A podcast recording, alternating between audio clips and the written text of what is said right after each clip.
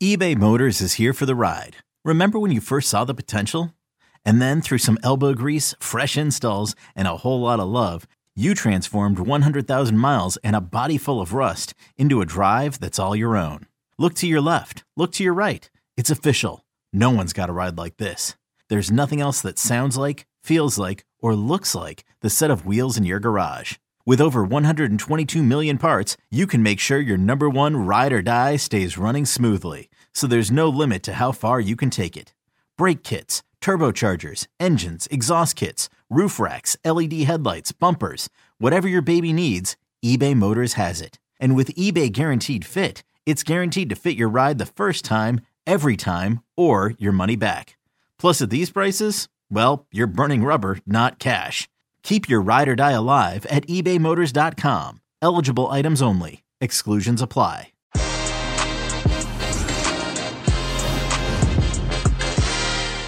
So, what is up, everybody? Welcome to another exciting installment of the Que Golazo podcast. This one is very special because it's a recap of the U.S. beating El Salvador 1 2 0. I'm Jimmy Conrad, and I'm going to be here alongside Heath Pearce. The Que Golazo podcast begins right now.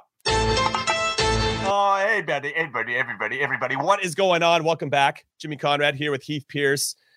Big, big win for the U.S. 1 0. I know because we talked about it before that Heath isn't actually happy with this performance. I kind of got a little pep in my step for whatever reason. Not a Ricardo Pepi in my steppy because he didn't play tonight. Jesus Ferreira was a surprise starter. His FC Dallas teammate or his former FC Dallas teammate got the start in the number nine position. Heath, a lot of places to go here. And of course, before I throw it to you, just to get your overall thoughts, a healthy reminder to let everybody know to hit like and subscribe, turn on your notifications. So you do not miss a episode of this on the YouTubes. And of course, if you're listening to this on podcast, leave us a five star review. Tell us how much you love the show, what we can do better. I don't think that's possible because I think we kill it, but I'm a little biased. Heath, great to see you as always. You look fantastic for everybody that can't see him. He's got a suit on and a and a bow tie, looking awesome, my man. It's a sport coat, Jimmy. It's a sport coat. uh, with a with a with a bow tie. I'm doing well though, man. Look, I'm happy. Just be, before you bury the lead, I am very happy that the U.S. got three points in this match, and that we're a step closer to the World Cup that we 100% are going to qualify for. It was just again one of those things where, if I put it into context, Jimmy, I, I think we got what I expected we would get, which is right ideas. I think right, the, right. I think we understood the game, we understood the task, we understood where the space was, where the answers were, but it lacked some sharpness. Right, this team hadn't been together in a while a number of players at different phases of their season in terms of either playing or not, out of season, off season, and training camps, all these types of things rolled into one makes it really hard to have a cohesive unit. Sure. Um, with with the, with the with the main goal being three points, they achieved that for sure. And um, yeah, I'm, I'm I'm happy with it. But again, I, I just go. I know that we got three games now this window, and I know we're going to have a bunch of changes. I'm expecting, I'm, I'm, expecting we're going to have a bunch of changes. And I go, man, it would have been nice to have a really good performance. And then Gregg go, you know what? I'm going to go with the same team, or at least eight guys in the next match. And then the last one, we're going to go with seven of those guys. You know, I think we'll see MMA and those types of things uh, happen consistently, but maybe even the back seven, and there could be just a few changes. But yeah, overall, I'm I'm I'm I'm happy for the result, but I'm left wanting a little bit more. Just because you see these flashes, Jimmy, of the team at times. I get you it. Go, oh, this isn't just about whether or not they could play better or a little bit better or incrementally better or more cohesive. It's about the fact that they could they could dominate in some windows where you're like, wow, these guys are better than any national team we've ever seen. And you see it in glimpses and you just want more of that, man. It's like a drug. Okay, okay. Now, before we take a step further, because I want to have a rebuttal to this, I, I want to make sure that everybody knows that we have a winner to announce on the U.S. Men's National Team Hour, a special show that we do every week on Mondays. We had a giveaway that was a hundred dollar gift card to Paramount Plus, and that is awesome. And the lucky winner is ready. You ready for this, Heath? I got my I got my drum ready. Yeah, please tell me. Zach Seeger is the winner. Congratulations, Nice. Zach. Producer Des has already contacted you with details on how to redeem your prize. So enjoy all that delicious free content, including World Cup qualifiers, the Champions League, Europa League, Serie A, NWSL. You got NFL movies, series. It's all happening. Clifford the Big Red Dog is on Paramount Plus. I mean, that alone is worth the subscription, but you get it for free, mm-hmm. my man. Also, to those of you that didn't win, don't don't despair because tonight we're going to give you another opportunity to have some of this great, great action, this Paramount Plus action. That's part of our boundless generosity, as it were. It's another $100 gift card to Paramount Plus. That's up for grabs. So make sure we get at least 700 likes on this video. Whoa. If we get 700 likes on this video, then you're going to be entered to win. Make sure though you also leave in the comments section, the chat section, your Twitter or Instagram handle so we know how to reach you. That's how you got to get in there, okay? Now, Heath, and I'm going to remind everybody about these rules, but I did want to mention to you that we had 62% possession. Mm-hmm. We had 17 shots. El Salvador had zero. Okay, against El Salvador and, at home. Oh, okay. Oh, got it. And our our expected goals, our XG was 2.98, almost 3 mm-hmm. That's a when you just look at that. So you don't watch the game. Okay, sure. You go, oh, it's 1-0. Okay, okay, great. But but we dominated in a lot of the important categories. And and and I know that we can nitpick here. And there were some performances, but you and I both know that as you just mentioned, coming out of a break for the MLS players, some of our European-based guys aren't starting regularly. Christian Pulisic, I think, is in his own head. Didn't play particularly well, and he basically mentioned as much prior to the game that he's having a tough time mentally and, and emotionally, and and to just be engaged and, and a little bit in a different spot, which is part of the evolution of a player who's playing at the highest levels, right? You have to figure out how to work through the downs as much as you figure out how to work through the highs. I didn't see it the same exact way. I actually maybe my expectations were a lot lower because of all these other factors that came into play. I knew that it, whatever it looked like, El Salvador was going to be a scrap. There was a scrap when we went down there. And and even though it was zero zero in the away side of things, Heath, it, it that one was more disappointing for me because we didn't create opportunities. I was frustrated because we didn't take what they were giving us. And I thought tonight we did a better, better uh Uh, we just made better decisions with that. We took more opportunities, took advantage of that. And and I guess that pleased me. I got these little things that, that some of my boxes that I look for in a game got ticked. And even yeah. though it didn't turn into this 3-0 thumping of El Salvador like it should have, we did enough to get the three points. And so that's yeah. where I wanted to go with that. That's fair, Jimmy. I'm not going to speak anymore until you put the drumstick down. Put the drumstick down. You're you're you're, inti- you're intimidating me now. You keep pointing at me with it, and I it, is, it feels a little bit of an attack. But what I will say is, I, I agree with you. You know, I, I, think I think you put it into perspective well of, of, of what we expected and what we got out of this game. There was an emo- there was an intelligence and an IQ to this game that I think was well drawn out by Gregg Berhalter. I think it was well executed by the players. Where I was left wanting more is that I just see these build up moments, right, or lack of where the ideas are right, one, two, three, four passes, and then we get in and around the box and the ideas aren't there. And what I will say on the flip side of that, wait, wait, wait, wait, wait, wait. Do you think it's ideas, or do you think it's just a lack of risk taking, like like just having the confidence to run at somebody? And if you lose it, you lose it. But but but that lack of conviction, I think, is maybe. Are you speaking to the lack of conviction of, I, of, of bringing a bringing a play to bringing an attack to completion? That is my favorite Heath Pearce quote. Yeah. No, I mean, I, I don't know if it's a lack of conviction on that because we did see players try to run at guys, but it was more of like running without intent in those moments, right? Running at guys because you wanted to run at guys, not running at guys because of what that would do to change the angles or the balance or offset a team or create these numerical advantages and things like that. That's what I felt was a little bit off uh, mm-hmm. in terms of the pace, like a step off of, you know, uh, it, it, just reminded me of preseason moments of mm-hmm, Jimmy. Mm-hmm. You you remember preseason yeah, sure, where it's sure, like sure. the right passes there, the entry ball. Okay, great. But from the very early onset, Musah was dropping really deep to find the ball. He was flat with with Tyler Adams a lot of the time. And McKennie was higher. I like McKennie higher, but I actually like Musah in between those two or the highest, where McKennie can do the late run in the box. I don't mind that. I know that's a little counter uh, intuitive, sure, intuitive, to say like you're mm-hmm. further back, but you're the guy in the box. But I like Musah in those tougher spots because he's comfortable with his back to the to the goal. He's comfortable at coming in and out of spaces, changing the point of attack. He was coming back further. Then Ferreira started coming back further. Then Pulisic started coming back further. And it was harder to connect the dots. And I thought that tactically was a little bit off. I think they figured that out in the second half. Uh, but overall, it just felt like, okay, here's the next pass. Or, you know, when you start to feel that buildup where you're like momentum, you know, when you're in training, Jimmy, and you have a good combination play and it goes in, out, out the other side, you go, oh, wow, this is good. This, I like mm-hmm, this. This is mm-hmm, beautiful mm-hmm. football. We were so close to that a few times. And then it was just that last touch or that last ball, and I'm talking about Weah's first touch in the box on his chance required him to take a second touch, which allowed the player to get back. I'm talking about these one-on-one dribbles where instead of making decisions, they were sort of stuck between minds, and El Salvador was able to get numbers behind or deny those chances. Those types of things that usually I put our front line against anybody in terms of the attack, in terms of one-on-one dribbles, in terms of creating space, in terms of getting in behind teams, in terms of that sort of stuff. And I just mm-hmm, didn't mm-hmm. see that as much as I wanted to. Having said that, clean sheet, great. We were never really under threat. We did give up a huge chance, I thought, at one point uh, when did. we were a little bit exposed. Mm-hmm. But yeah, that, with the XG, as, as you said, Ferreira had huge chances. Um, we should have been more comfortable in that win. I can't complain too much, but there was a little bit left for me to be desired, considering it was a home game, and I have higher expectations from home than obviously playing away to uh, El Salvador. Okay, so everybody, before I move forward, I want to talk to you about Jesus Ferreira and if you think he should have started and how well he did overall after you saw mm-hmm. his whole performance, despite missing those chances.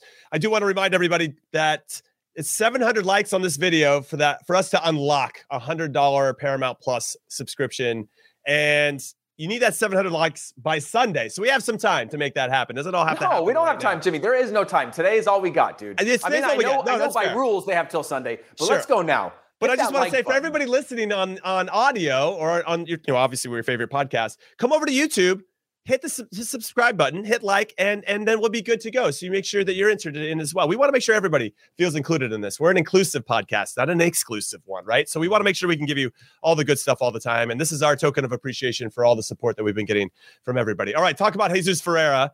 We had a comment from Tanner who said that if Ricardo Pepi had been starting, then Ricardo Pepi would have finished one of those two chances. Yeah. Okay, that's yeah. a good reaction. Did were you? I, I obviously we were all pretty surprised that Jesus Ferreira got the start. I assume that he'd been playing pretty well in camp and looked pretty sharp. Otherwise, I don't think you roll him out there. What do you think about him starting? How do you think he did? I he got the assist on Antonee Robinson's goal. I, I was surprised he actually played as long as he did. I thought that we'd see Pepi at some point, but it didn't look like that's going to happen. Maybe we're saving him for Canada and Honduras. I mean, Jimmy, I want to get your take. I mean, I know you're you're you're sort of teeing me up as as uh, today's host, but but like I but I I I, I we were just on on CBS Sports HQ, and you spoke highly of it. You you you you were impressed with his performance, and mm-hmm, mm-hmm. again, I wasn't as perfor- uh, impressed, but I want to you know for the people that weren't watching this and are listening now or watching now, kind of what what was your overall take of him? And just like you asked our audience, do you think his performance warranted another start over a potential other option like a Zardes or a Ricardo Pepi? Oh, I like Ferreira, I, and I like his game. I don't think he's a traditional number nine, so you're putting him in more of a. We maybe what are we, Man City, Jimmy. What are we, Man City? I'm just saying we're asking him to to. He can do it, but I think we're asking him to maybe do a little bit more than what he's used to. And I feel like he's better as a second striker, right off the shoulder of a proper number nine, underneath Ricardo Pepi, which is what he did for FC Dallas. Oh, you mean effect. coming off the bench because nobody plays like that anymore. nobody plays like that. That's okay, like, okay. oh, if we played with two strikers, you'd be the perfect one for this job. Unfortunately, we play a four-three-three. Well, so. I mean, right. Well, if he comes back in and drops in, yeah. So I get, I get your point. But I thought that he was busy. I thought that he created that first chance, right, where he got it mm-hmm. out of his feet, good first touch. All he had to do was hit it on frame. And then the other one, he makes a good run to the back post and, and, puts himself in a position to score. And as you as you and I know, and we we do a lot of coaching as well. The hardest thing to teach is that that awareness, uh, uh, uh, that anticipation of where to be and where you think the ball is going to be, and putting yourself in a place to score. So when I see him creating those chances, that gives me a, a, a great deal of satisfaction, frankly. I worried that he wasn't gonna get a sniff. That they were gonna. I thought El Salvador was really gonna be in a low block, and those chances weren't going to be created. And I thought they did. A, we did a pretty good job of making that happen. We felt a little heavy right sided. It felt very Weah uh, Dest for a good portion of the game. And then, of course, Antonee Robinson's the one that ends up scoring. But I'd like to see a little bit more balance. And, and what does give me some concern, I'm kind of jumping ahead here to to just a thought that I had. We we are very aggressive with our outside backs in a back four to both get forward at the same time, and it almost cost us one time where Antonee Robinson was way out caught out of position when when Dest was actually going up higher up the field. And I feel like a team like Canada could expose us on that, and especially a Tajon Buchanan who can get inside of that and kill us. So, so, so I know I kind of pivoted from. from no, but uh, on that note, Jimmy, I fully, I fully agree. I think that's a huge weakness. I think that's a crutch to the team. When you see fullbacks, I was a fullback man. I would, I love to be high and wide, but when you have both of them that high up, that is a crutch. That is a crutch to not wanting to defend, to do the, the core things right. And I think you get exposed very, very quickly. Now, if we had a back line, if we didn't have Walker Zimmerman, we had John Anthony Brooks on there on the ball, you have a little more comfort in your ability to keep the ball, better at passing lines. Tim Ream's great at passing through the lines mm-hmm, and keeping mm-hmm. possession.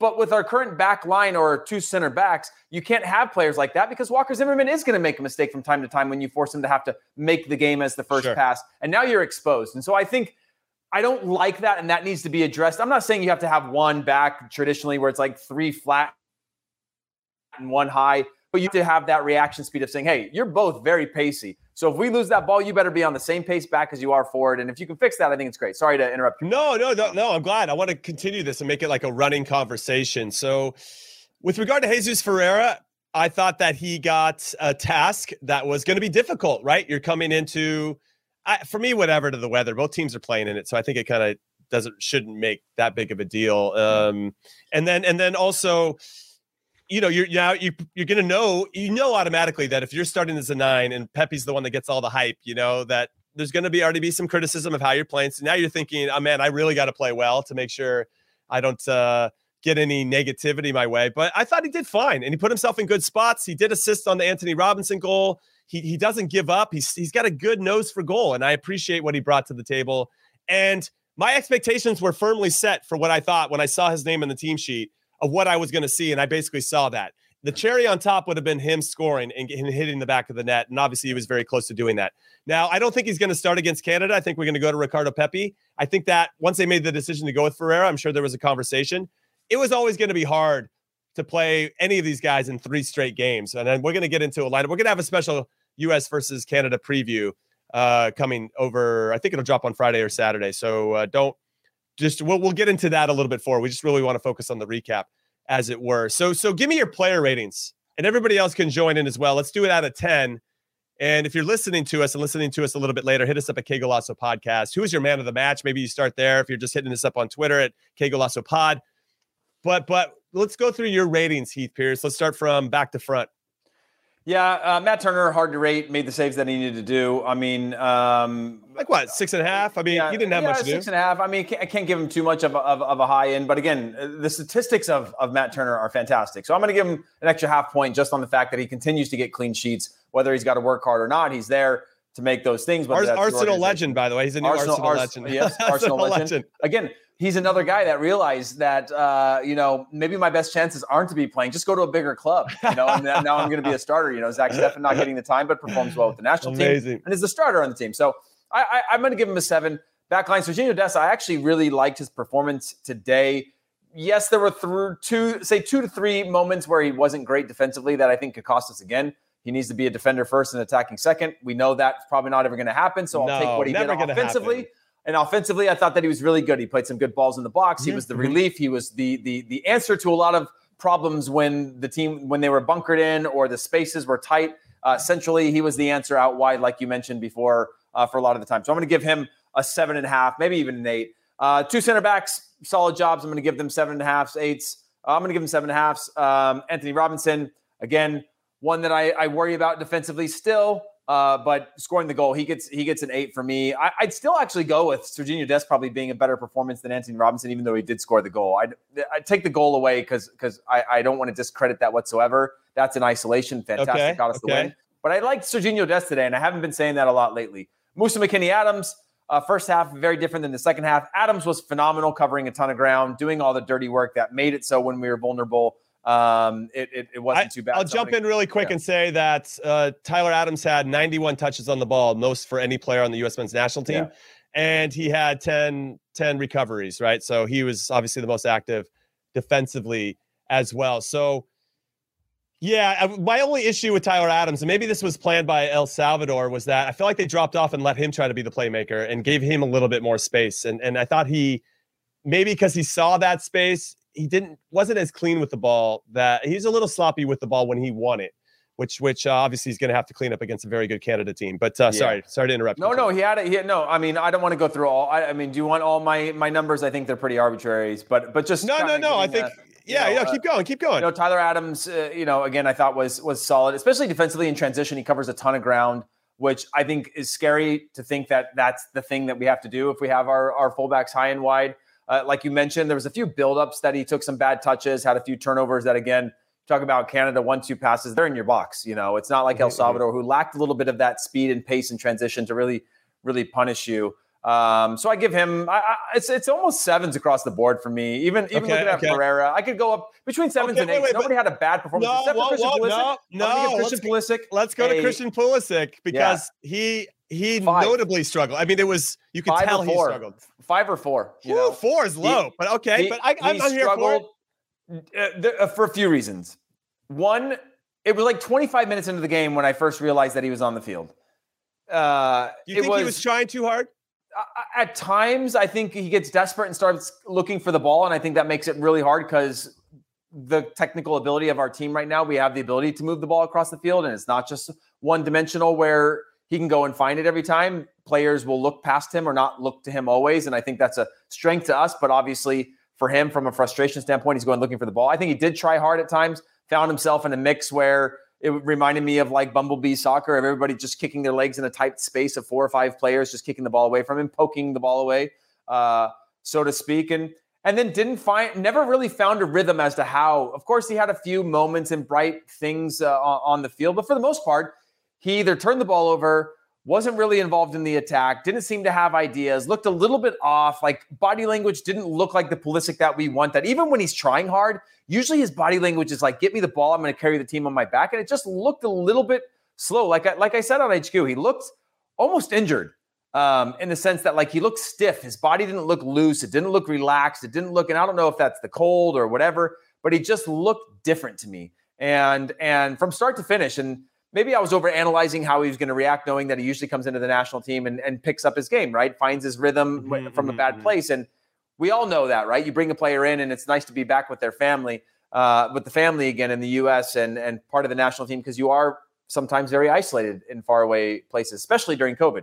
So uh, I, I, would say four, think, max five in his performance. Okay. Okay. So let's just play devil's advocate here and, and give him the benefit of the doubt in some ways.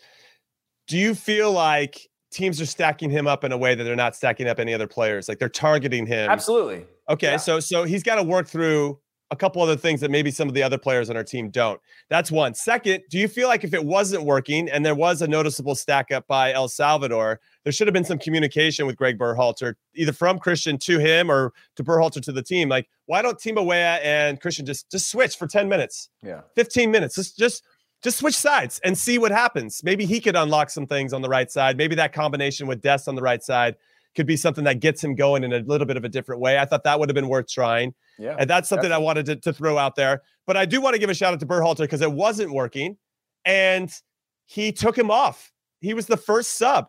And well, you got you got three games, so I'd use him more in the in the other games, knowing like true, why am I going to take him ninety if, if it's not working, it's not working. And the fact that you've got Brenden Aaronson on the bench, the fact that you've got uh, other players that you can go to on the bench that didn't even play in this one, I think it's a, a great shout. It takes a lot of uh, maturity for Gregg to look at Christian Pulisic, who's in a bit of a down right now, and figure figure it out and say, hey, it's not working today. We'll give him another run because he is Christian Pulisic. He is our best player when he's at his best. And but today's not his day. No problem. We've got other players that can do the job. I wish that he wasn't our captain. I wish that Tyler Adams was just just the out and out captain.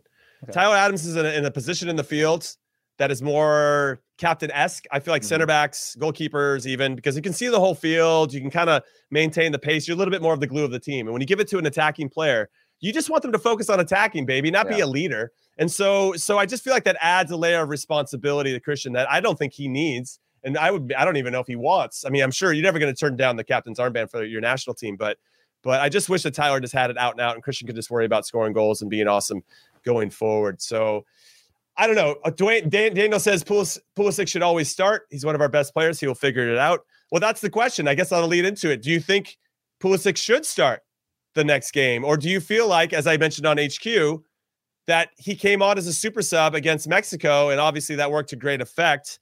And and he scored a vital goal for us to help us beat our biggest rivals. Maybe that's the best role for him right now until he can get that. I don't know. I don't know. I mean, I mean, I think you, I think you start him. I think you start him, but yeah, if, if, if if right now, I don't necessarily think you need to start him.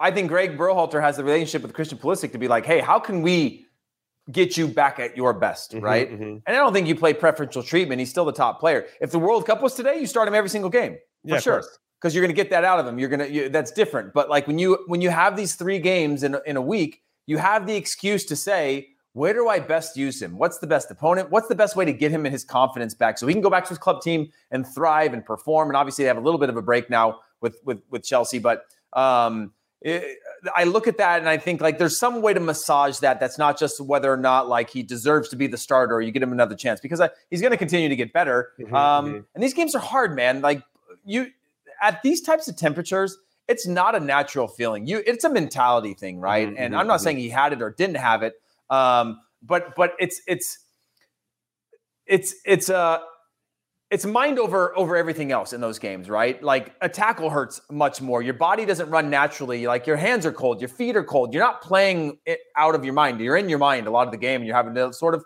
motivate yourself. And so mm-hmm, mm-hmm. I don't know if those are the right places for him uh, to get these uh, to to get the starts over anybody else. But I think he'll get another start here. And I'm not saying he doesn't deserve to be the starter, but I could see you saying, "Hey, we're going to get you that last 30 to open up against Canada for you to be the hero." versus forcing you to get kicked. Because if you looked against El Salvador, every time he got the ball and dribbled, they collapsed on him. Now, yeah, right. El Salvador won that battle. They they won the ball more often than not. They did their job, but when they collapsed on him, there's a lot of space opening up for other players around the field if we can be smart enough to work them out. If he's getting double teamed or people are sort of targeting him and how they set up their their defensive lines, it means that there's other space out there that we should execute. And I want to, I so when he's on the field, we do have that advantage. Mm-hmm, mm-hmm. But you know, again, it was an underwhelming performance for me uh, in terms of Christian. 100. percent I'm going to put a silver lining though on this Christian Pulisic talk because what I find incredibly encouraging is that about two years ago, or there was a pocket of time, Heath, where if he didn't play well for us, we really struggled. Mm-hmm. And now we're at a point where if he doesn't play well for us, we have so many other options that can help us have success. And I think that is such a, a bonus. And we should be very excited. And we also know uh, quite intimately that there is a nice uh, bunch of younger players that are coming through that are going to be just as special. Oh yeah, uh, if if not more so in, in, our in our youth national team. So yeah, exciting times all the way around. Uh, Christian Pulisic, I think will find his form. I think he's battling a couple different things right now, and I think I think honestly the, the best way to say it, he just seems to lack a little bit of confidence because we've seen yeah. him when he's confident, even when he's not playing well, if he's still got that swagger and that attitude that he can do anything at any moment, he still can pull off something special. And I just feel like he's lacking that a little bit right now. And it, like I said before, this is part of the evolution of a player. You're going to have those ups and downs, and I'm curious to see how he fights through this down. And obviously, he'll be around, uh, you know, some teammates, and I think he's in the right place to help fight that. Because I remember he went through it before with Chelsea, came into the national team, had some fun with the guys again, went back and started to play well. So hopefully, that's what happens as well. So who's your man of the match? Let's just get into that really quick before we take our first break, and then uh, break down all the other games happening in this first match day of this window. I want to give it to Serginho Dest um, because I hold him to an unrealistic standard in the way that I judge him. Only because of the fact that he plays at Barcelona. We've seen when he, a few times at Barcelona when he's been world class lights out, and we know the type of defender he is, or fullback that he is, or wingback that he is. And I want to see more from him. I want to see that commitment and evolution. I thought that his attitude was right. I thought he played simple when he needed to more often than not. There was a early a couple times when he dribbled into nothing and lost the ball, but more often than not, he was looking to combine, do the simple things right know when the space was, your the timing of his runs to get forward, to be the relief for pressure, his quality of his service, I thought was really, really good. So I've got him targeted um, as well because it's easy for me to go with Adams. It's easy, easy for me to go with uh, Robinson, uh, which I think is also a shout. Uh, Ferreira could have been a shout if he had finished those. I would have definitely definitely given it to him. Mm-hmm, mm-hmm. Um, but outside of that, there wasn't anybody that really stood out to me. Of course, that means you could go with the back line. It was otherwise solid. Weston McKennie, do you feel like there's any room to make him man of the match? Because I thought he was doing some things that that that uh, some of the thankless work, whether he's making a run to create space for other people or he gets on the end of a lot of stuff, and and I thought he was driving the game, and and you can tell his confidence is high. Yeah. I mean, that was clear when watching him play. Is he your man think, of the match? Uh, I, I think he was solid. I actually agree with Diego. I thought he's just really solid, and and something you've mentioned before. You know, we had a lot of sevens and eights out there today. Now, it didn't turn into goals per se, but we had a lot of good, solid performances. Mm-hmm. And as a result, we got a relatively professional win. We had to go out there and win. And I guess that's why I'm kind of buzzing a little bit because this was going to be a tough game. El Salvador have been very good in the first game of all three of the previous windows. They got a 0 0 draw against us in window one. Mm-hmm. They had a 1 0 win against Panama in window two. And then they had a 1 1 draw with Jamaica. Mm-hmm. They're very good because they have time to prepare for those games. Hugo Perez, the coach of El Salvador, knows how to get his guys ready. So I was nervous for this. He gets that, them in for like one month training camps, which is amazing. Which is I know he gets them ready to go, and they and, and I thought that made me nervous. So for us yeah. to go out there and get a professional performance and scrape by and do what we had to do to get the three points, I guess that's what I'm happy about. That we showed some grit, and grit is really important to the success of any any team out there. So I, I just wanted to throw out there. Uh, Adams had too many giveaways for man of the match says Derp. We got Dest McKennie, A Rob, better choices. Yeah, McKennie, I thought was quietly pretty solid. I thought Ferreira. I like A Rob as a name, by the way. A Rob solid. I'm going to go with A Rob now because instead of Jedi. Yeah. Well, I, I mean, Jedi's fine too, but but when we talk about uh, yeah, A Rob and, and, and Miles Robinson, uh, yeah, yeah, yeah, I like that's, that. I, that's a solid one. I'm gonna I'm gonna try to get that one going a little bit. But yeah, yeah, I mean, yeah, yeah. I mean, so so who who would you have picked for you? I mean, on my McKinney front, I think it's fantastic that he's putting in the shift and his confidence is there right now. I have an expectation for him to do that every single time. Um, uh, as well. And Musa McKennie and Adams, the more they can play together, the better. They they I think they control midfields that we never really look exposed or vulnerable uh, if they rotate in, in circles all the time.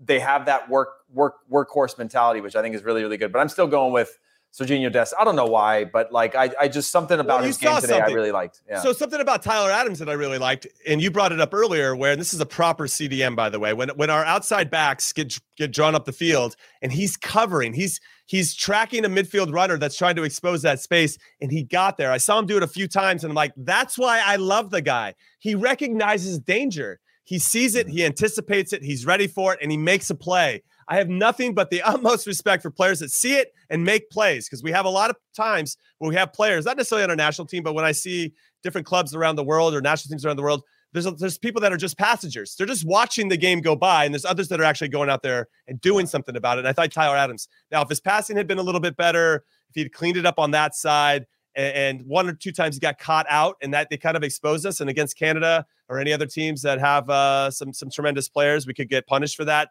We didn't get punished for that tonight. What about Musah, Jimmy? What about Musah? Musah? I mean, Musah, I, I, there was, was nothing quiet. About, yeah, he was quiet. He was quiet, but like he's still this guy that like when Tyler Adams is getting pressured, Musah's the one that shows up every time in a tough spot to solve the problem. He checks in. He's always on a mm-hmm, diagonal mm-hmm. passing lane. Mm-hmm. He's always advancing the ball forward. He's always looking for the ball in tough spots. He always wants it. And he's got this explosive ability and this belief that I don't remember ever having outside of, say, Benny Feilhaber was mm-hmm. one that I thought mm-hmm. was mm-hmm. comfortable drawing players in, taking one touch to break break past them, and then and then distribute the ball to the other side. Like that comfort of like drawing a player in so tight to you they can poke it away just to drive past them. There's little things like that that I think are really really good about his game. Um, but I did think he was coming too deep earlier on. But it was another one where I was like, it's quiet, but it wasn't bad. Sure. He put in the shift. He had a big chance on goal that he should have finished and and things like that. But like you know, I don't think there was a poor performance in that whatsoever. No, and, he, and he put in a I, shift. I don't know. I feel like I'm I'm always on the fence, man, because I'm like, oh no, I like this guy, and then like, oh well, I really like this. I'm gonna go with A Rob. I'm gonna go with Antonee Robinson because we needed somebody to step up and make a play on the you attacking side of the Jimmy. ball. Like, just say I do. i do. I do love him, and also I just want to reward somebody that that that figured out a way to score, and that that goal is gonna act. I think to be very vital for us as we look to qualify here sooner rather than later. All right, everybody, we're going to take our first break, but don't go anywhere on the YouTubes. We'll be right back in like five seconds. And if you're listening to us on audio form, you got a little quick commercial, and then we'll be right back. And we're going to get into all the games. It looks like Costa Rica is going to be Panama. Mexico comes back and does the, the miraculous against Jamaica. Uh, Canada, very professional performance down in Honduras. We're going to break all of it down and what it means moving forward. So don't go anywhere. Okay, picture this. It's Friday afternoon when a thought hits you. I can spend another weekend doing the same old whatever, or I can hop into my all-new Hyundai Santa Fe and hit the road.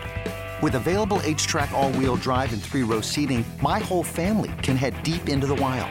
Conquer the weekend in the all-new Hyundai Santa Fe. Visit HyundaiUSA.com or call 562 for more details. Hyundai, there's joy in every journey. Robert Half research indicates 9 out of 10 hiring managers are having difficulty hiring. If you have open roles, chances are you're feeling this too. That's why you need Robert Half. Our specialized recruiting professionals engage with our proprietary AI to connect businesses of all sizes with highly skilled talent in finance and accounting, technology, marketing and creative, legal, and administrative and customer support. At Robert Half, we know talent. Visit RobertHalf.com today. All right, everybody, welcome back to the Qué Golazo podcast. Your two favorite former U.S. men's national team players are here with you, Jimmy Conrad and Heath Pearce. Now, before we get into the other action in CONCACAF, for those of you, or maybe you're just joining us, we've got a $100 Paramount Plus subscription to give away. Okay, here are the details. The gift card is going nowhere, though, unless we get 700 likes. We got to get 700 likes. That's that's step one. And you have until Sunday to get those 700 likes. So even if you're watching this after the fact, just hit the like button and make it happen. Also, I must mention you got to leave your Instagram or your Twitter handle in the chat comment section so that we know if you win where you can get it. Zach Steger won our other one we had on Monday for the U.S. Men's National Team Hour. We are just going to be handed. We're like Santa Claus, me and Heath and producer Des. We just want to give you the goods. We want to reward you for rewarding us. We appreciate your support in the community we're building. We love what we got going on. So I just wanted to make sure that you guys know what's what. All right. Now, before we get into the other games happening in CONCACAF, there's a little bit of transfer news. And our very own Gregg Berhalter decided to act like Fabrizio Romano and break it. As he talked about this with Matt Turner, he says in a post game press conference, he says, well, well, first of all, I think it's just a great story about Matt Turner. And I hope the public's aware of these sense of Matt Turner because it's an incredible story. He went to Fairfield College.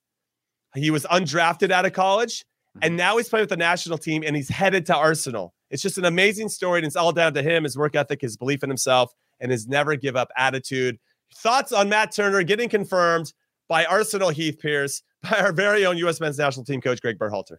I, I, I, love it. I love it. You know, it's also a great thing to just shift the focus of like how did the team perform into like a really rosy, happy story, uh, and be like, hey guys, look look look over there, uh, and distract everyone from having to critique and review uh, performances. But I think this is a. I don't want to say it's a great move timing wise for the national team because I think Matt Turner is good because he's sharp. He's sharp because he plays. I think that's the type of guy that he is because of the mentality that he's had.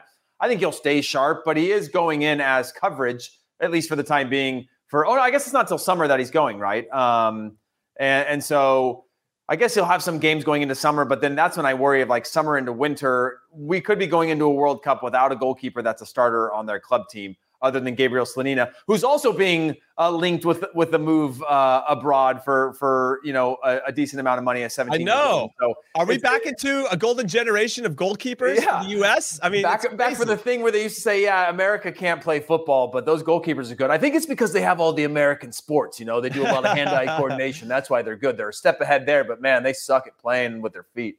What's crazy about uh, Gabriel Slonina, even though he's only 17, a two-time World Cup uh, veteran for the U.S. men's national team, Tony Meola, came out and, and likened him to Gigi Buffon.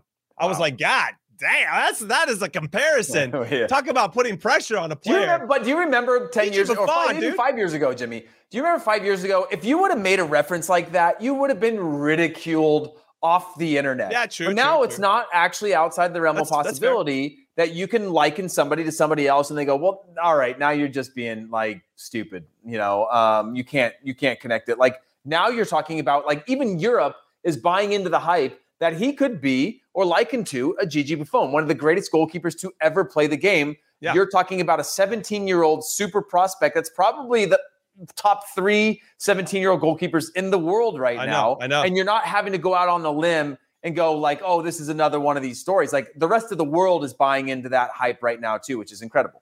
I wish that they would also compare him to Iker Casillas. I mean, right, and Manuel Neuer, just to put all, as much pressure on him as possible and see if he can handle it. All right, let's talk about our biggest rivals, Mexico. They were on the better end of a red card. I guess Andres Guardado's uh, angle, ankle, by the way. Uh, Andres Guardado's ankle. I'm going to make sure I say that right. Mm-hmm. Probably feels otherwise.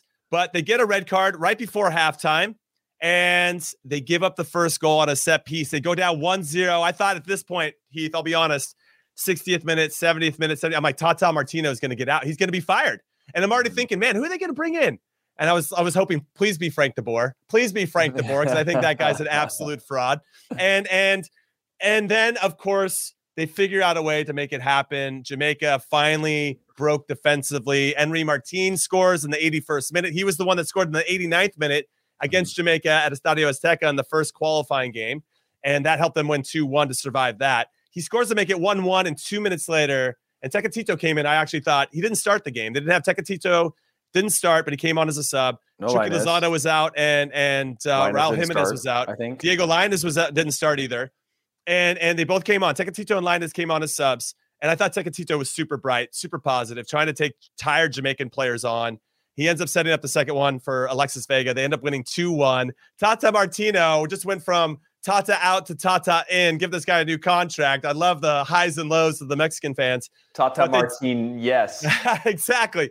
Uh, great performance though. Ultimately, they made the plays, and maybe I don't say great performance, but I would say they needed they made the plays that they needed to make. I feel like that's been kind of their MO throughout qualifying. Very similar to the US in some ways. Not always pretty, but getting the results and doing just enough to potentially qualify for a World Cup. And at the end of the day, that's all that matters anyway.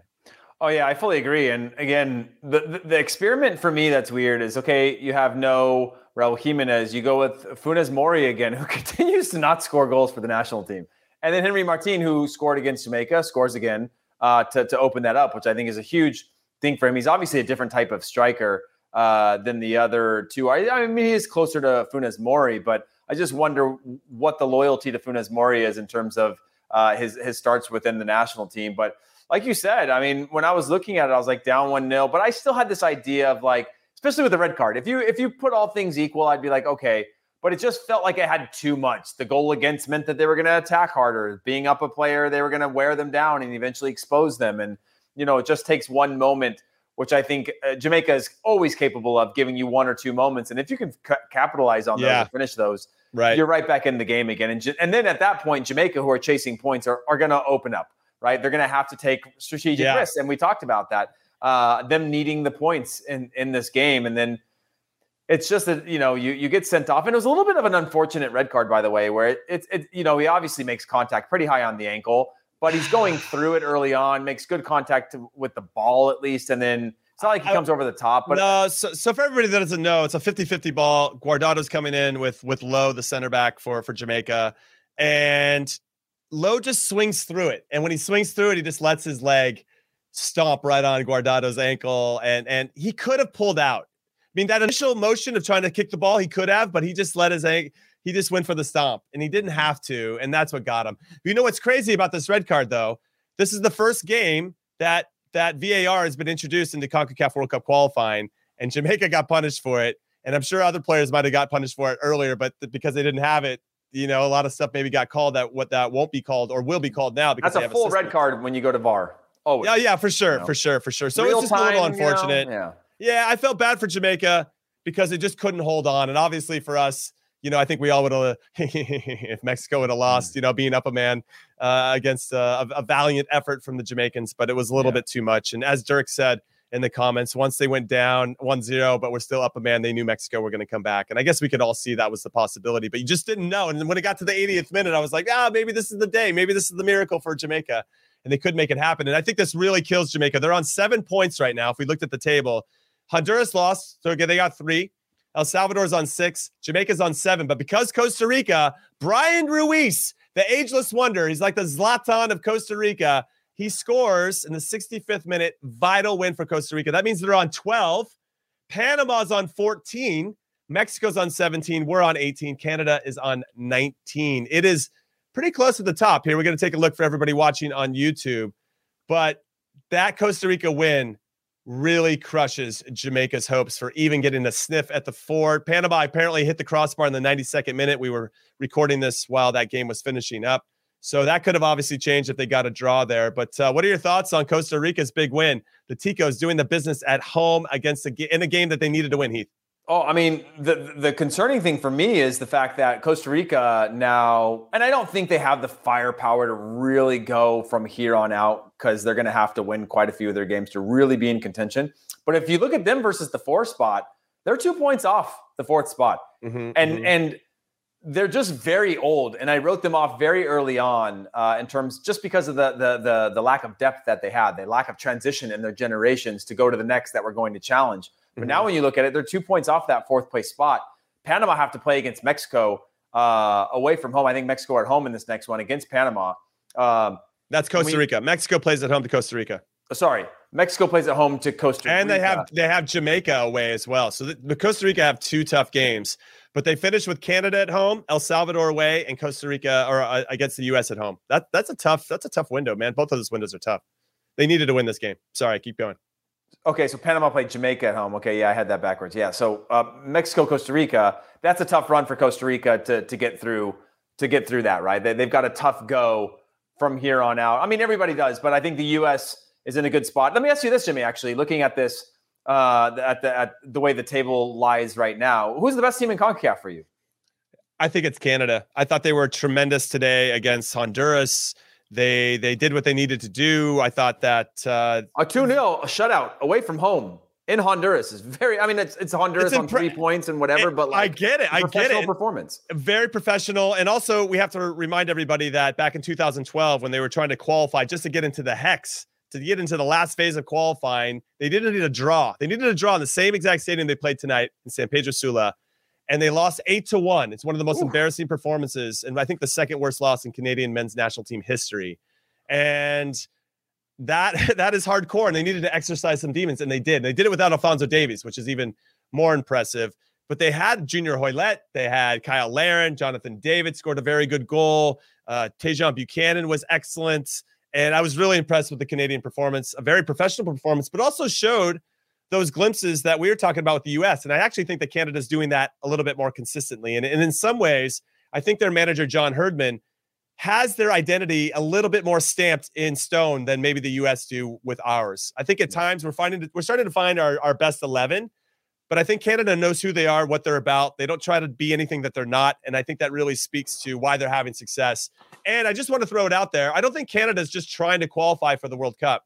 I think they've now gotten to a point where we're going to prove that we're the best team in CONCACAF. And I want to give a shout out to them with that mentality because yeah. it's definitely showing through. And I'm very curious to see how they play against us in a couple days. Well, honestly, Jimmy, I'm not even thinking about the best team in CONCACAF.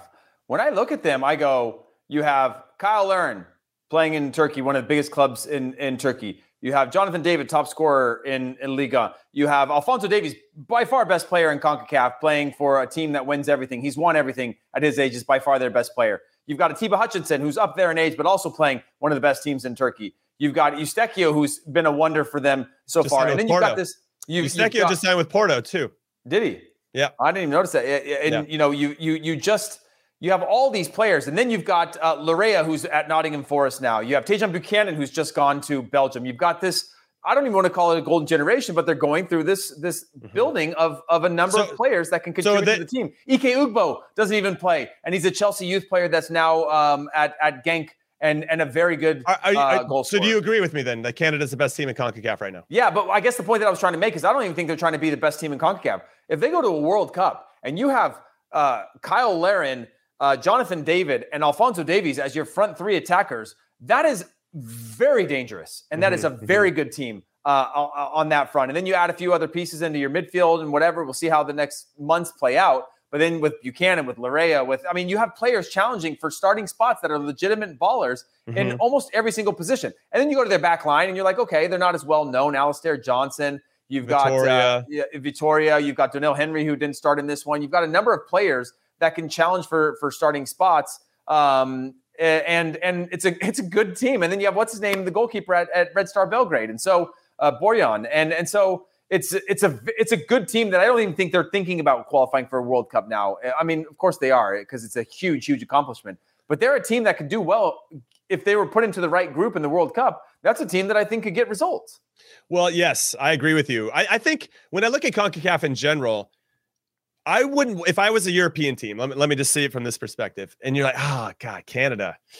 I know they got good players, don't know much about them, and those are the teams that can sting you. If you, the ones that you think you should beat, but you don't know much about them, those are the ones that always catch you. And you're like, ah, oh, man, we should have done our homework on these guys. These guys are really good. And you come back with a, like a newfound respect for Canada or whoever you play.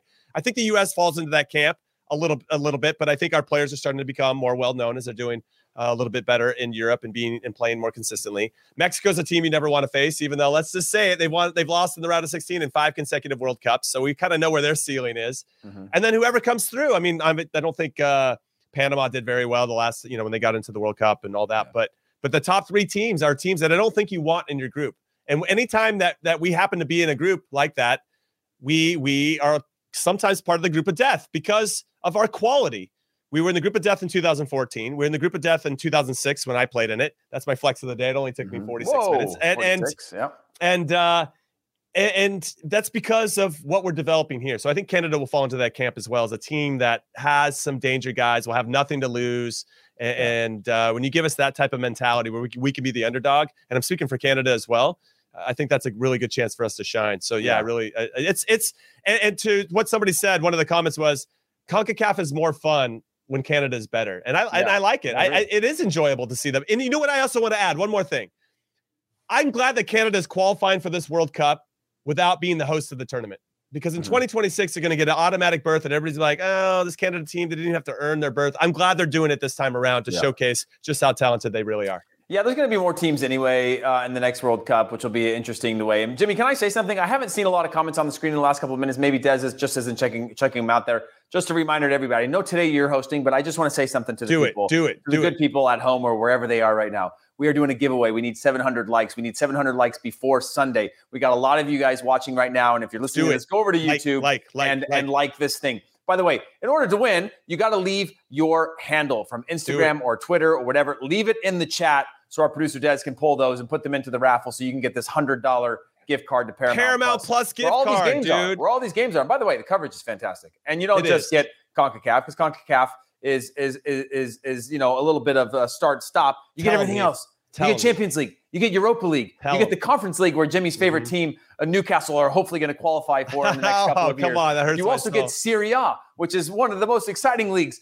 going on right now, and so you have all kinds of leagues all over the world, including South America. So uh, it's You're a no-brainer. good. We should we should switch. You're a really good host, Heath. You should try to I'll- host sometime. I'll, I'll try hosting the next one, but I just wanted You to let the the, good one. people I know because I, I know that you've you've hit them a couple times, and I wanted them to know that we're all united in this. We want yes, them all to we win. are. We are. But We're trying to re- rules we gotta reward the good people that are rewarding us with their with their attention and their adoration and their Yeah. great comments. We're building a great community here. And I dressed up, Jimmy. it. Uh, When you, You dress did. up, you gotta, you gotta, you gotta feel, you gotta got use. it. You know, you know when you go out, you get dressed up, and then you you end up not doing the things you were gonna do, and you've wasted the outfit. People saw you, but you didn't get the full excitement out of it. That's why I needed to take over for a second there and just let the people know. I appreciate that. I appreciate that. Robert Half research indicates 9 out of 10 hiring managers are having difficulty hiring.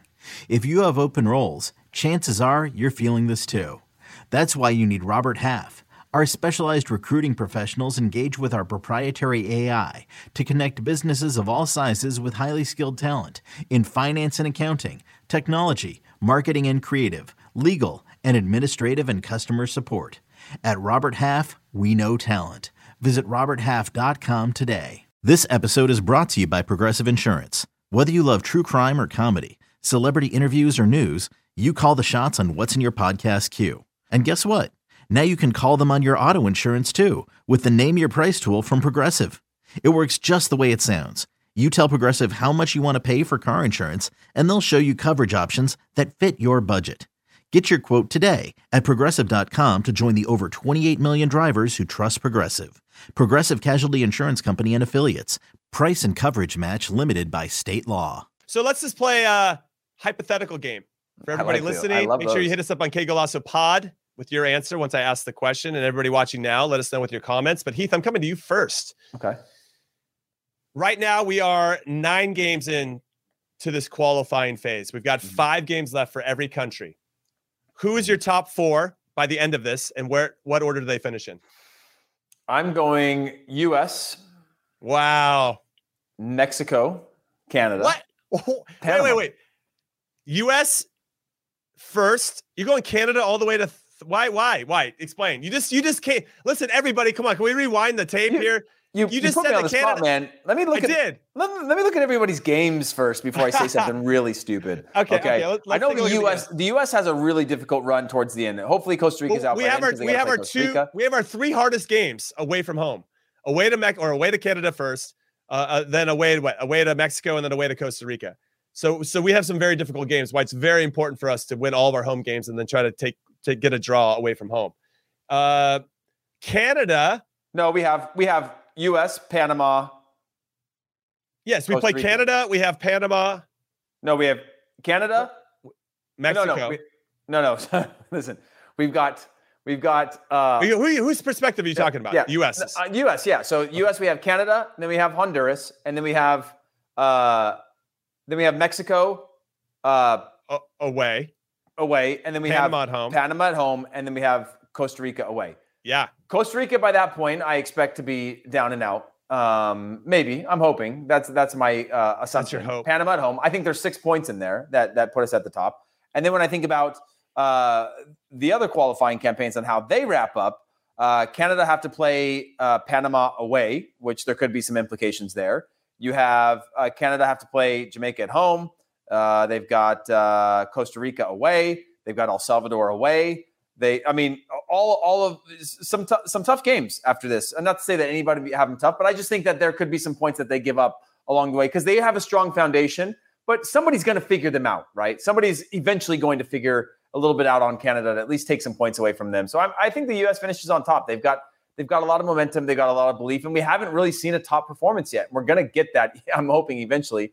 Mexico fall right into the second one. I don't know, Jimmy. I'm an idiot. I don't So know. what No, do you no, think? no. What it's your- tough. what's your I mean, top I'm, four? I'm looking at it too. I, I actually didn't want you to throw me the question. I just wanted to be the host. I, I, I think with Canada, they're going to be up for our game. So that one, I think I, I'm hoping for a draw, and obviously Yeah. we'll get we'll get into the preview. We're going to have a special preview that'll be Wow, dropping Preston on. said on Mexico. Canada, U.S. Jimmy, not a lot of faith in the USA right now, even though we got all caps Mexico. Canada, U.S. Yeah, wow, Preston, Preston, come on, buddy, let's get. I, I kind of, I'm kind of leaning towards Canada to get first. I think that Alfonso Davies will be back for the next window, Mm-hmm. so you have him for Costa Rica uh, away, Jamaica at home, and Panama away. Those will be tough games, but I think he helps out a lot. I think away to El, El Salvador just got their heart broken. I mean, that pretty much sealed their deal. They're not going to qualify for the World Cup, right? So I just don't think they're going to have the same vigor that they would have had had they still had a chance. So that helps Canada a little bit. Mexico, hold on, let me look at Mexico really quick. I want to see what their Mexico has Costa Rica at home. Not easy. Now, Mexico did go to Costa Rica and get a result. It was a Mhm. 1-0 result. That was a big win away from home. Mexico's actually been pretty good away from home this this uh, whole qualifying. They they're home to Panama, Mm-hmm. and then for the next window it'd be home to us, away to Honduras, who suck right now. Honduras, they haven't won any games yet. Sorry, that felt pretty strong. Sorry, Honduran fans. And then and then Mexico hosts El Salvador, so they should get six points in the last two games against us. They could even get nine points in that last window if they play well against us at home. You know that because it's the first game, they're gonna have some time to prepare for it, and obviously Yeah. that game's gonna have huge implications. And they're gonna want to get back to us. They can't they can't lose to us again four straight times, can they? And then and then at home to Panama, they should get ah man, Mexico's in a good spot.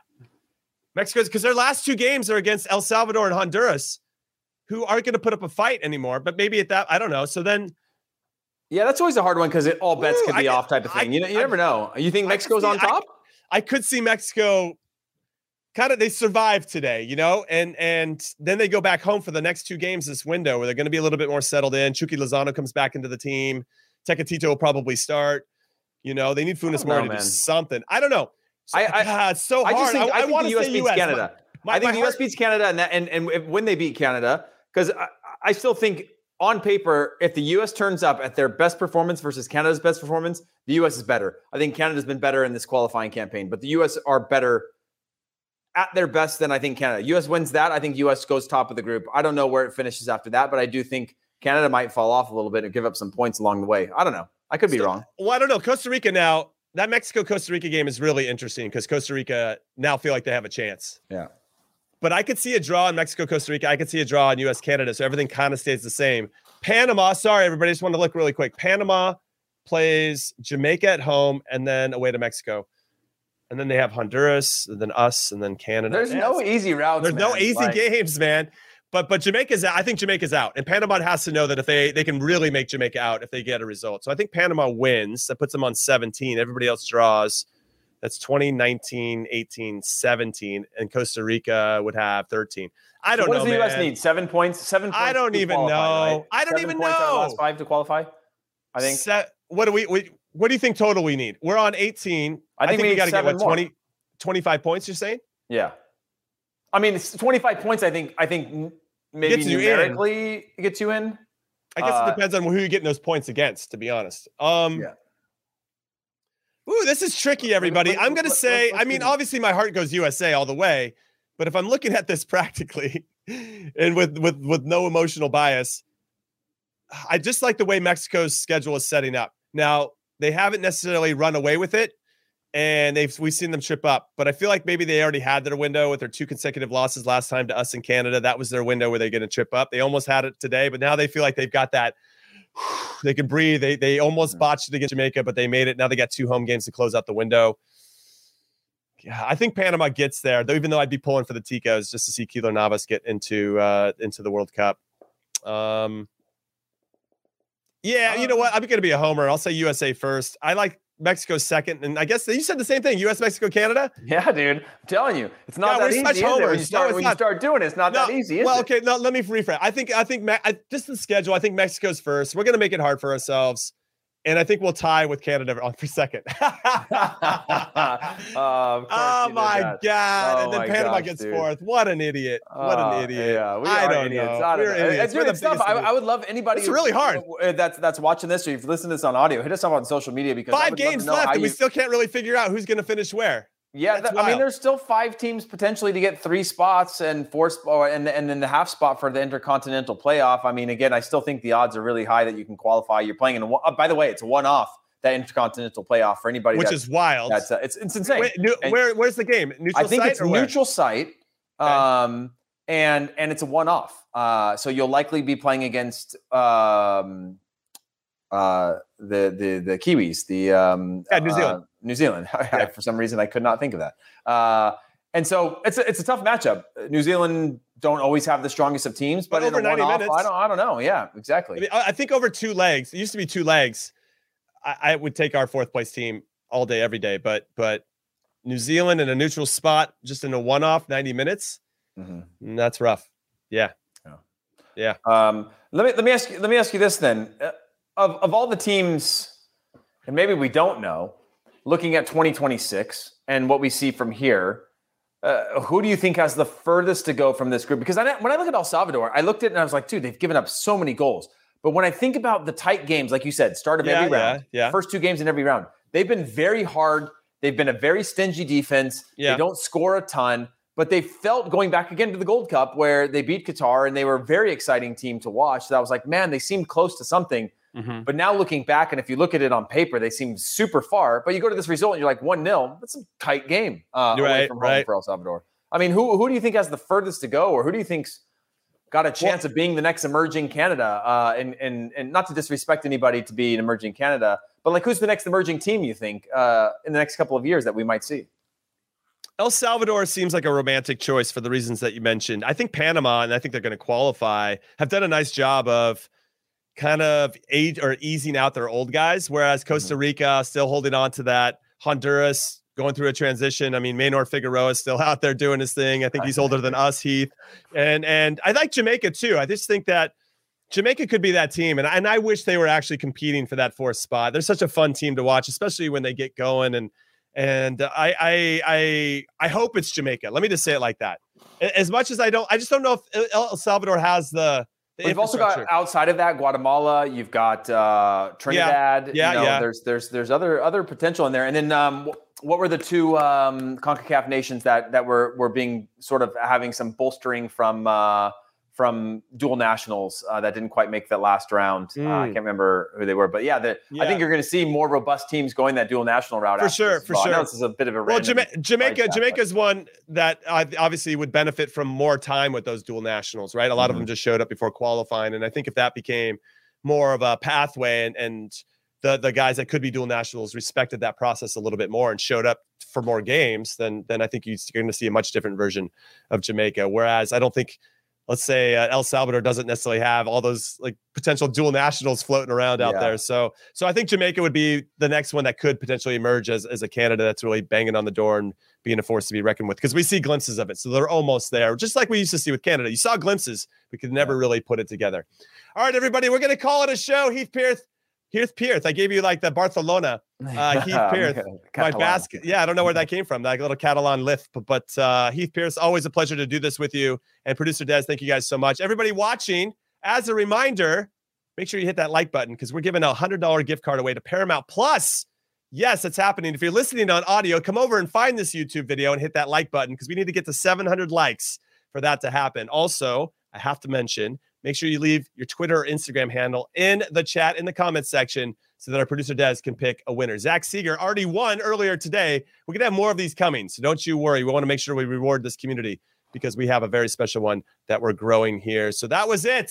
Congratulations to all the teams that won today, especially the U.S. men's national team, taking some pressure off.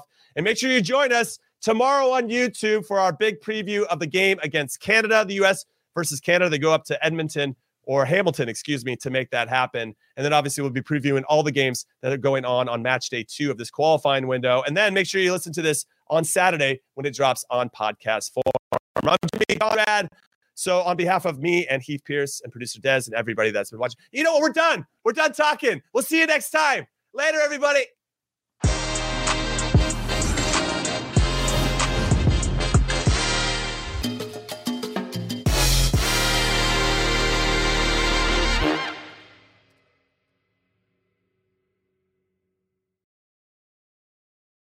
Hey everyone, this is Jimmy Conrad, your favorite former U.S. men's national team player and the host of the Call It What You Want podcast.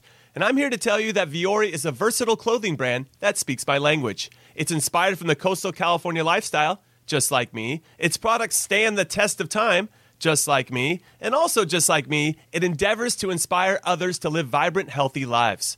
Vuori gear is designed to look great in everyday life while also being perfect for any workout activity. I'm currently rocking the men's Sunday Performance Jogger, and don't let the name deceive you. You can wear these babies any day of the week and in any situation. I'm talking going to the office, running errands, the gym, whatever your heart desires, because Vuori is an investment in your happiness.